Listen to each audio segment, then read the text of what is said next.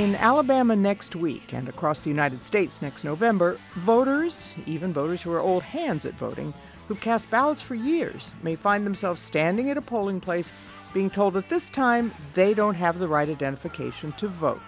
Over the last several years, these ID laws have been enacted as a kind of solution in search of a problem. Voter fraud is one of President Trump's favorite hobby horses, his claim that he lost the popular vote because of millions of illegally cast votes. You take a look at the registration. You have illegals, you have dead people, you have this.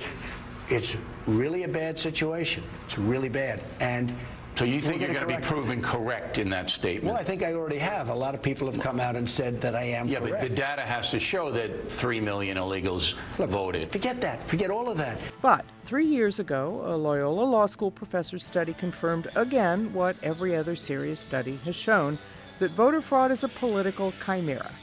He found that of the billion or so ballots cast between 2000 and 2014, only 31 were fraudulently cast at the polling place. But Kathleen Unger's group works above that particular fray. She founded Vote Riders in 2012, and while legislatures and lawmakers and lawyers do battle over the supposed specter of voter fraud, her Santa Monica based national nonprofit is essentially skipping all that and going right to saying, You need a particular ID to vote? Fine, we'll help you get it. Vote Riders' mission is to see to it that anyone who's eligible to vote doesn't get turned away from the polling place for want of the required ID, which can differ from one state to the next and even one election to the next. Whatever your state's ID rules, Vote Riders want you to have it all in the bag, meaning right in your pocket.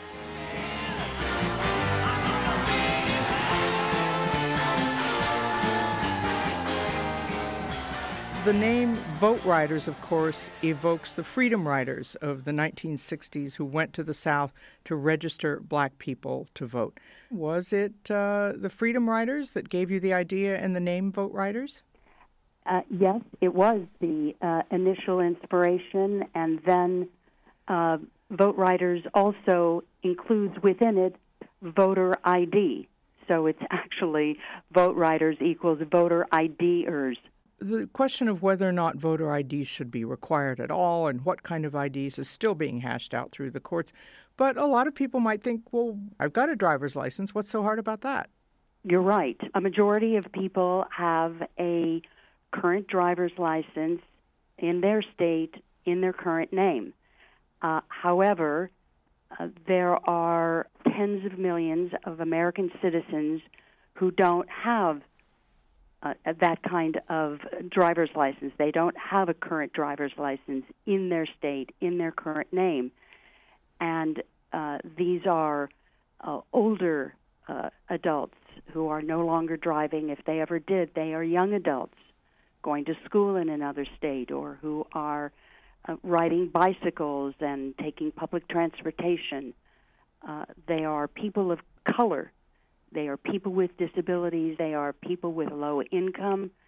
And then a number of states uh, have a uh, require an exact match between the name on your voter ID and the name in which you're registered to vote, and that impacts women especially, since uh, up to 90% of women who marry change their names.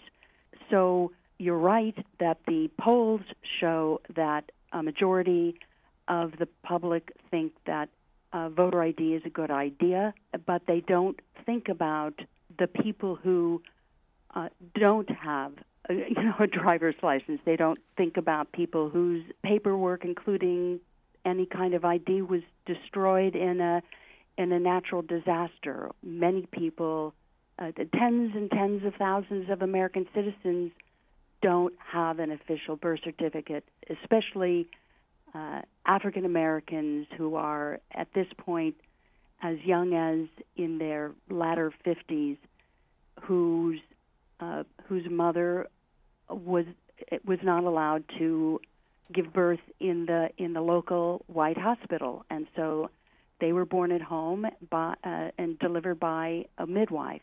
So uh, there are many difficulties that people encounter in, in trying to get an ID. It's like a merry-go-round, the ID merry-go-round. Once you're on the merry-go-round, you don't have any problem staying on because you get into the ID system and you're fine because ID begets more ID. But trying to get on a moving merry-go-round, pretty hard.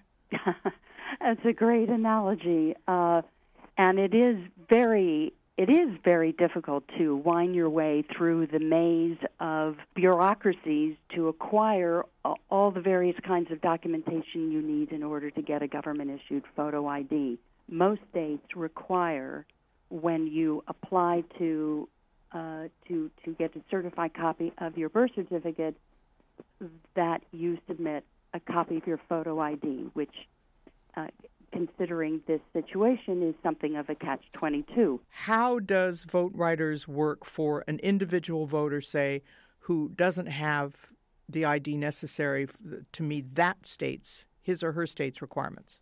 If the voter doesn't have such any of those IDs, then we review with that voter the kinds of documentation that the state requires uh, in order to get the quote free voter ID.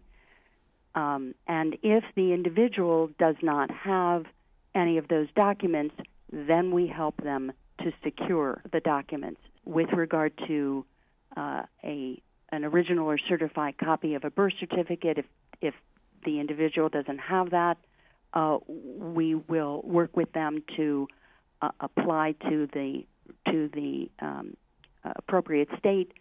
We will uh, pay for the cost of of that document if this is a low income voter. Since you started this in April 2012, how many voters have you obtained IDs for? We've obtained IDs for several hundred voters. We have confirmed that people have the correct ID for tens of thousands of, of voters. What we have found is that there are two kinds of voters when it comes to voter ID. There are those who don't have the requisite ID in their state, and then broadly, there's everyone else because these laws are uh, very confusing. They're they're constantly changing. People don't know whether it applies to them, and if so, well, well, then what do they need? And they are oftentimes leery of delving into the various bureaucracies. So, what we have found on the ground is that an equal, if not greater, number of voters are are so confused and and intimidated by these laws that they will not vote, even though they have an acceptable ID. Hmm. Now, you also have something people can download state by state that says what the state requirements are, and they can take that to a polling place. So if anyone challenges their ID, they can say, nope, here's the law. We have created a wallet sized card for all 50 states and DC in English and in Spanish. And these cards highlight precisely the kinds of IDs that are acceptable in that state, uh, along with some of the nuances. Our partner, Mi Familia Vota Texas, distributed our Texas voter ID information wallet cards uh, as part of their canvassing effort in six majority Latino precincts in Houston for last November's election. While overall Houston voter turnout decreased by 1% compared with the 2012 presidential election. Turnout in those six precincts increased by an average of almost 9% per precinct. So these cards enable people to confirm that they have the right ID. If they don't, then they can call our, our toll free helpline number or email us and we go into action to to help them. People actually put them in their wallets, and if they're um, dealing with a misinformed poll worker, they can extract the card and say, "But it says here that this kind of ID is is okay, and that's what I have." And so it gives people the courage to stand up and to speak up to the authority in the polling place who who frankly uh, may not be um, you know, as well versed in the voter ID law as as one would hope. How is it that poll workers don't know the rules? In a number of states, training is not required, and frankly, being a poll worker, it is a difficult job. And vote voter ID is very complicated all in and of itself. So it's it's not surprising that voters and poll workers themselves are confused. I have read of people who were in their 80s or 90s who had voted every election their entire lives being suddenly turned away because of new laws that uh, create this hurdle to voting that was not there before. Oh, absolutely. There there are many stories like that and it's it just breaks my heart. That's why I founded Vote Riders because I was just uh, frankly outraged that people were losing their right to vote. I've read a couple of cases of people who've gotten their ID thanks to you. Is there one story that stands out for you? Dennis Hatton, an African American veteran of the Marines in Wisconsin. When we initially found him, he was uh, living at a veterans shelter, and we worked with Dennis for six months seeking documents. Finally, they found what they thought might be his birth certificate, but the first name was instead of Dennis, it was Dene. And as it turns out, that's what the midwife had had written.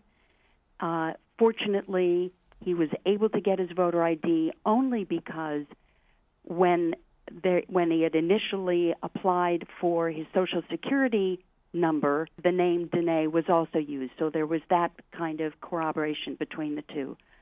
Six months of of an extraordinary with the lawyers and and our Wisconsin statewide coordinator uh, working constantly to to get him his his ID.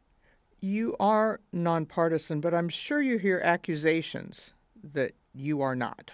Yes, we do, but uh, we never ask anyone how they plan to vote. As a matter of fact, in we've been on the ground in in Virginia all, this year through the November seventh uh, election. At Virginia being a strict voter ID state, and a gentleman uh, called us at our at our helpline, and he said, "You know, I'm a Republican, and I voted for Trump." And I said, "Well." That doesn't matter. You know, if you want to vote, we want to make sure that you're going to be able to vote. So, what can we do to help you? I just am deeply concerned about the very foundation of our Constitution, the right to vote. The first three words of the Constitution, we the people. If we the people cannot voice our opinion about our government and who's running it, then the whole thing just crumbles. It's it's just it's that essential. Kathleen Unger, thank you so much for talking to me. Oh, Patt, thank you so very much. I really appreciate it. Patt Morrison Asks is produced for the Los Angeles Times by Patt Morrison. It's engineered by Tim French and Todd G. Levin and edited by Levin.